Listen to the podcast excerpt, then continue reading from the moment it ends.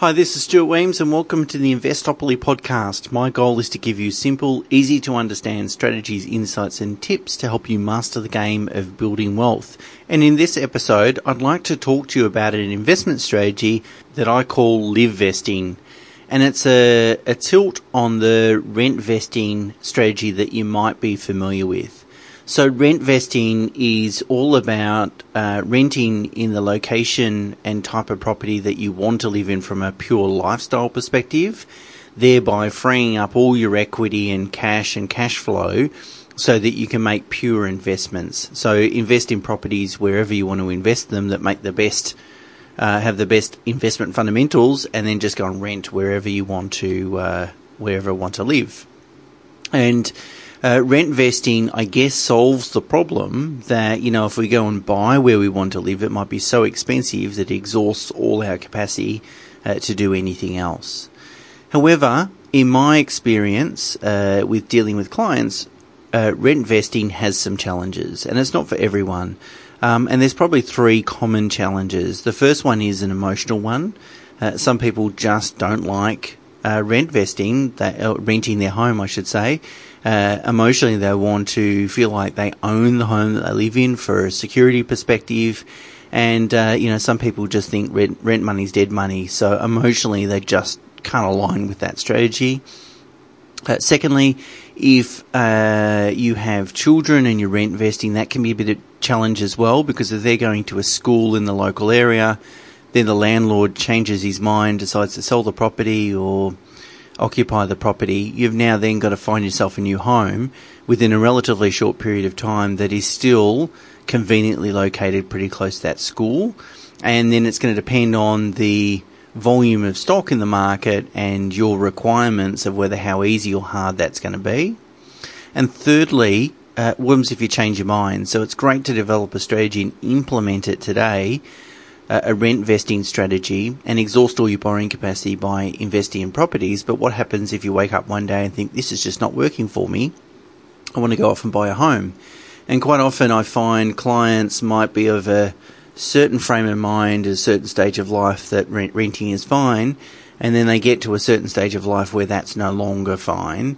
And that's not uncommon. So, you know, it's about um, understanding that your desires and preferences and comfort levels will be different at certain ages throughout your life. So, rent vesting on paper probably works better than in um, in real life.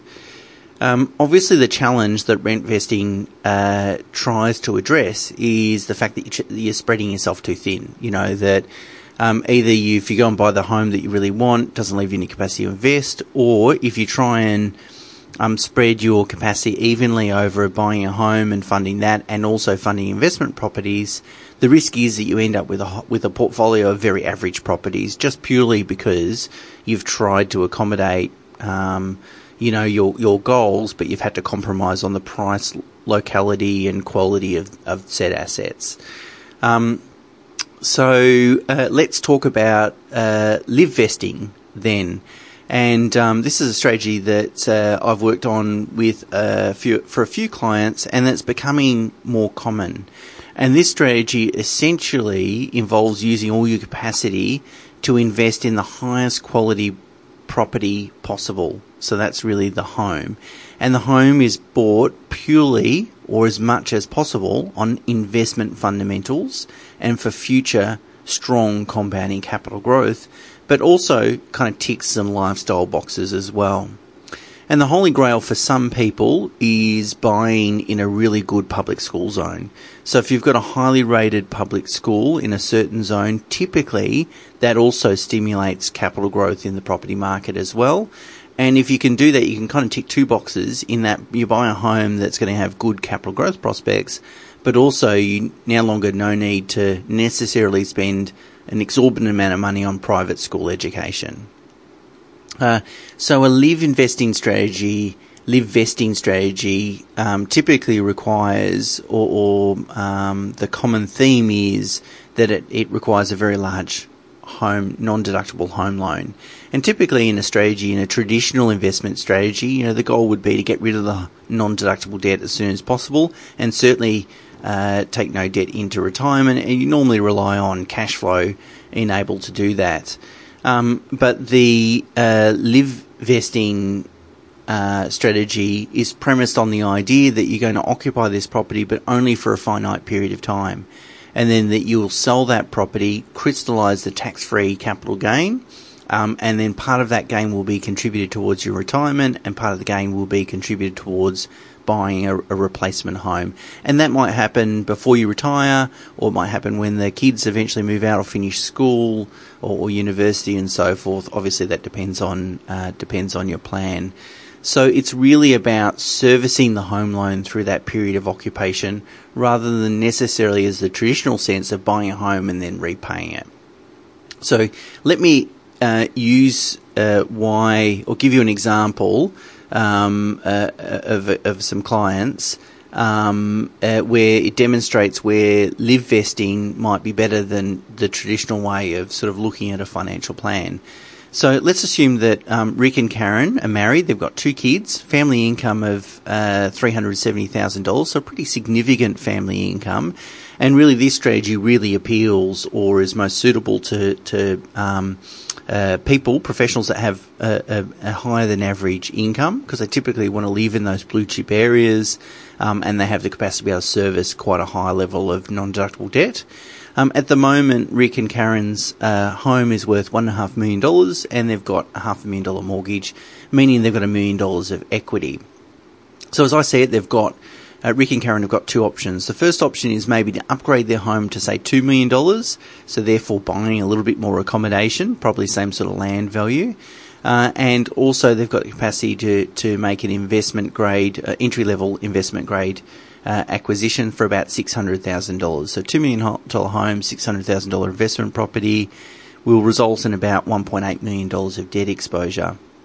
Option two, however, is swing for the fences and buy the highest quality home. So what you're trying to do is take your million dollars of equity and put it into a, a property that has the highest probability of producing the strongest capital growth.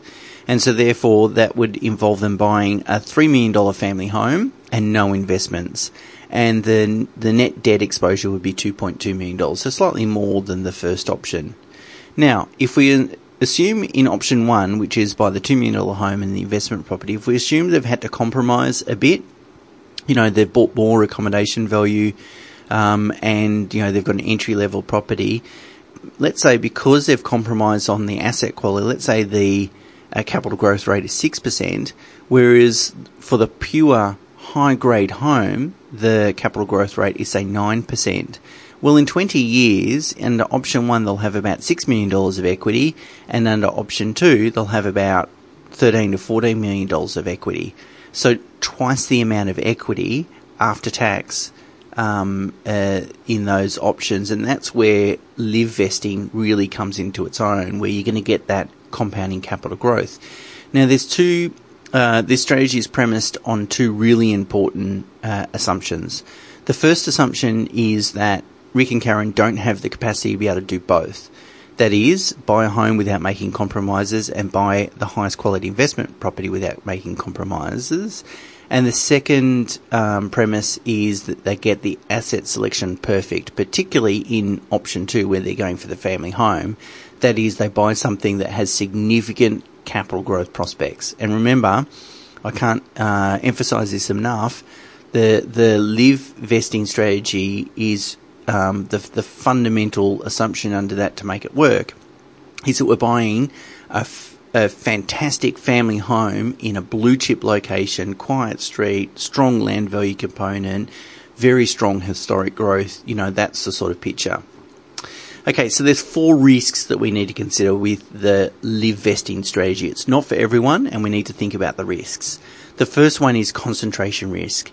You know, this strategy is concentrated into one asset. And, you know, as the saying goes, um, don't put all your eggs in one basket. This is an eggs in one basket strategy. Now, that in itself isn't necessarily a major concern as long as it's a really great, great quality basket. And that's again one of the underlying assumptions, but there is an element of risk there. Uh, two, there's a borrowing risk. You know, the risk of being able to service a large mortgage and continue to service a large mortgage without creating undue emotional or financial stress. That just goes back to um, planning, uh, making sure you've got buffers, you've got the right insurances in place, doing all the prudent sort of stuff, but certainly not over borrowing. Uh, number third uh, risk is the unwillingness to downsize at a particular period of time. You know, if we've said, okay, we want to retire at 60, so we're going to downsize at 59, you get to 59, you don't want to do it. You know, you've got to think about or consider um, uh, that, that risk. And, and, the fourth risk with the live vesting strategy is poor implementation. So you get the wrong budget, strike the wrong budget, you don't have the right loan structure, and most importantly, you you mess up the asset selection. So you don't end up buying something that has outstanding capital growth prospects. Um, so all these risks can, can be accommodated typically with good quality independent advice and advice from a very reputable uh, buyer's agent. The thing is, I think with a certain sector of the market, and that is typically higher income earning professionals that want to live in really established blue chip locations, I think uh, the ideal will will change and has changed over time. You know, in the 60s, 70s, and 80s, you know, the the, the typical um, approach to life is, you know, go and get married, have kids, buy a home, build a career with the same employer, work hard to repay your home loan, and then retire. And really, since the 90s and through the 2000s, people wised on to really accessing equity and becoming more proactive with building wealth, and they, you know, they repaid their home loan as fast as they could, and then they borrowed against the equity, go and buy some investment properties, and that really helped.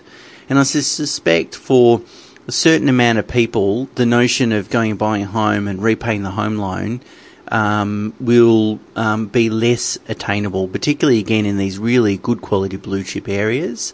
And maybe what they'll need to make friends with is the fact that they'll just be servicing a loan for the period of occupation until much time that they'll sell, divest, and pull out a, a substantial amount of equity. And remember, in these blue chip suburbs, few people actually have mortgages. Most people, uh, their, their, properties pass through uh, families and they have uh, very little debt against them. So we're only talking about a, a small segment of the market. Uh, there's been a lot of talk about the intergenerational wealth transfer as the baby boomers uh, pass on and then leave their wealth uh, to their um, beneficiaries. Uh, something like, uh, well, it's been mooted in the Fin Review about $3 trillion of intergenerational wealth will be transferred across over the next couple of decades. Um, and that might help this live vesting uh, strategy because if people are expecting uh, inheritances, although it's not something that's uh, very popular to sort of talk about, um, it might be, uh, of course, and the timing of, of that and quantum of that, that is obviously has some inherent uncertainty, um, but there might be some planning that uh, that can be done there. So there you go. There's live vesting strategy. Uh, doesn't uh, won't be appropriate for everyone. You need to be very careful with it, uh, but it could be a good strategy uh, that um, A, ticks some lifestyle goals for you, and also B, um, make sure you can have a comfortable retirement. Uh, so that's it for this week. Until next week, bye for now.